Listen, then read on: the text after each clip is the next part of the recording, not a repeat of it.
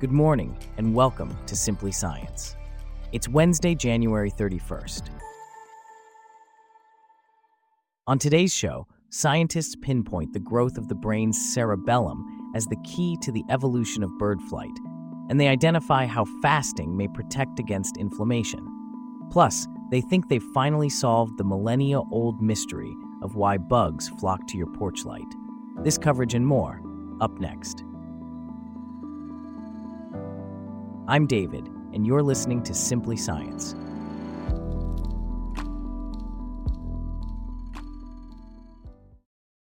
We start off with a significant discovery by evolutionary biologists at Johns Hopkins Medicine, who have made strides in understanding how the brains of birds evolved to enable them to fly. They have identified an adaptive increase in the size of the cerebellum, a brain region responsible for movement and motor control, as a key factor. The research, which combines modern P E T scan imaging data of pigeons with the fossil record, is published in the Proceedings of the Royal Society B. Here to delve deeper into this topic is our correspondent Michael. Indeed, David. The cerebellum has long been thought to play a crucial role in bird flight, but direct evidence was lacking. The researchers at Johns Hopkins used P E T scans to compare brain activity in pigeons before and after flight. They found that the cerebellum had statistically significant increases in activity levels between resting and flying. So, how does this finding relate to the evolution of bird flight? The researchers linked their findings in modern birds to the fossil record, showing how the brains of bird-like dinosaurs began to develop conditions for powered flight. They used a digitized database of endocasts, which are essentially molds of the internal space of dinosaur skulls. They traced a significant increase in cerebellum volume to some of the earliest species of maniraptoran dinosaurs, which preceded the first appearances of powered flight among ancient bird relatives. What does this increase in cerebellum volume signify? An increase in cerebellum volume, along with an increase in tissue folding in the cerebellum, indicates increasing brain complexity. This suggests that the cerebellum's development played a crucial role in enabling powered flight. Are there any limitations to these findings? Yes, the researchers caution that these are early findings. Changes in brain activity during powered flight could also occur during other behaviors, such as gliding. The tests involved straightforward flying, without obstacles, and with an easy flight path. Other brain regions may be more active during complex flight maneuvers. The research team plans to pinpoint precise areas in the cerebellum that enable a flight-ready brain and the neural connections between these structures. What are the broader implications of this research? This research helps us understand evolutionary history and the development of complex behaviors like flight. It also underscores the importance of the cerebellum in motor control. The researchers at Johns Hopkins are leveraging a wide-ranging set of tools and technology to link their findings to fundamental research on how the brain works. Thanks for that enlightening report, Michael. Now let's shift our focus from the skies to our own bodies. Cambridge scientists have potentially discovered a new way that fasting helps reduce inflammation, a potentially damaging side effect of the body's immune system that underlies a number of chronic diseases.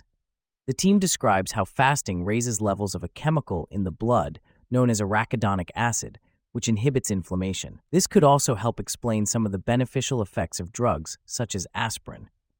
Here to discuss this further is Celeste, a correspondent for Simply Science. Can you tell us more about this study and its findings? Certainly, David. Scientists have known for a while that our diet, especially a high-calorie Western diet, can increase our risk of diseases like obesity, type two diabetes, and heart disease, which are linked to chronic inflammation in the body. Inflammation is our body's natural response to injury or infection, but it can also be triggered by other mechanisms, including the inflammasome, which acts like an alarm within our body's cells, triggering inflammation to help protect our body when it senses damage. So how does fasting come into play here? Fasting can help reduce inflammation, but the reason why has not been clear. To help answer this question, a team led by Professor Claire Bryant and colleagues at the University of Cambridge and National Institute for Health in the U S studied blood samples from a group of twenty-one volunteers who ate a five hundred kilocal meal and then fasted for twenty-four hours before consuming a second five hundred kilocal meal. And what did they find? The team found that restricting calorie intake increased levels of a lipid known as arachidonic acid. Lipids are molecules that play important roles in our bodies, such as storing energy and transmitting information between cells. As soon as individuals ate a meal again, levels of arachidonic acid dropped.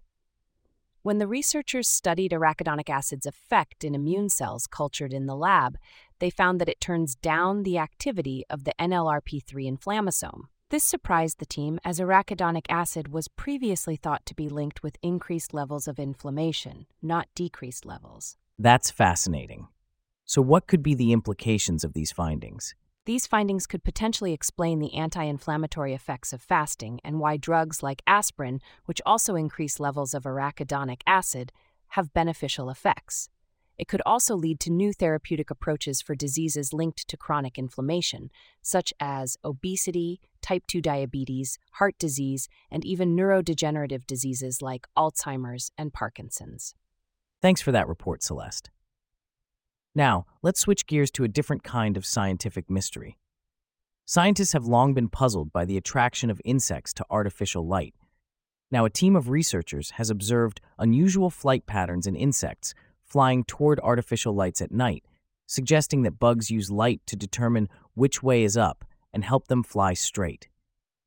Here with us to delve deeper into this is our correspondent from Simply Science. Can you tell us more about this study and its findings? Certainly. The team, led by Sam Fabian, a postdoctoral research associate at Imperial College London, used high-speed video cameras to observe the movements of flying insects like butterflies, moths, and dragonflies at night. They noticed that the insects would turn their back toward the light, and if that light was below or horizontal to their flight path, it often caused them to fly in circles or crash. It seems they were using the light source as a way to orient themselves to the sky. That's fascinating. So they were essentially using the light to determine their direction. Exactly. When insects get too close to artificial light, they can become almost trapped by it. The researchers believe that the insects want their dorsal surface, or top surface, to face the light. This behavior has been observed in fish, but this is the first time it's been shown in nocturnal insects around artificial light. And how does this relate to the insect's ability to navigate? Many animals, including insects, rely on gravity and visual cues to orient themselves. One way some insects stay oriented is by using something called dorsal light response. They need to know which way is up to be able to fly level to the ground and bank left. A reliable source of that information would be where the light is coming from, the sky. When confronted with a different light source, the insects try to face the top of their body toward that light, and can then become confused or crash. So the insects are using the light as a sort of compass. But what about the theory that insects use the moon for navigation? That's a common theory, but the researchers tested it and found that some insects started traveling in a different direction when a new light source switched on. This suggests that they're not using the moon as a compass, but rather they're using light to determine which way is up.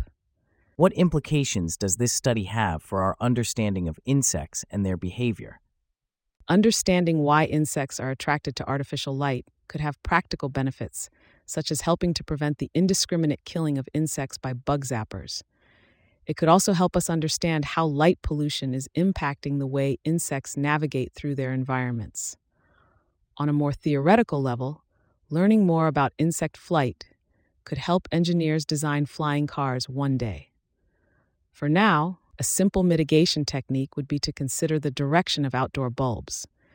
Pointing them downwards could reduce the number of insects attracted to these lights. Thanks for that fascinating study, Abby. Speaking of health-related developments, let's shift our focus to a major concern in contact sports: concussions.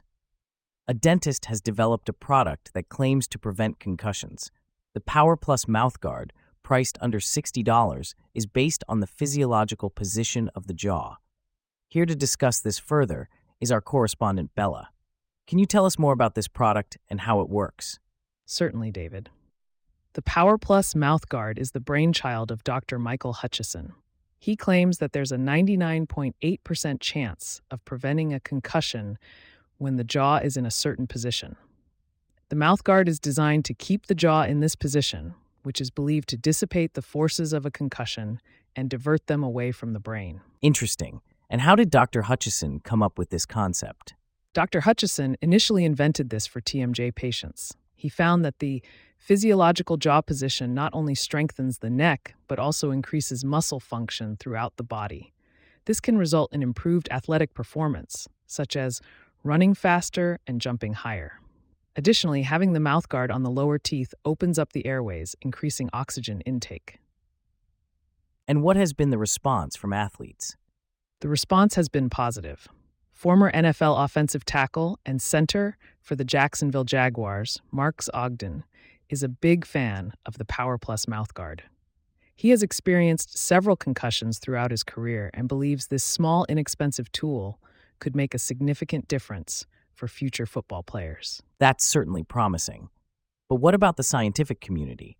Has there been any independent verification of these claims? The article doesn't mention any independent verification of Doctor Hutchison's claims.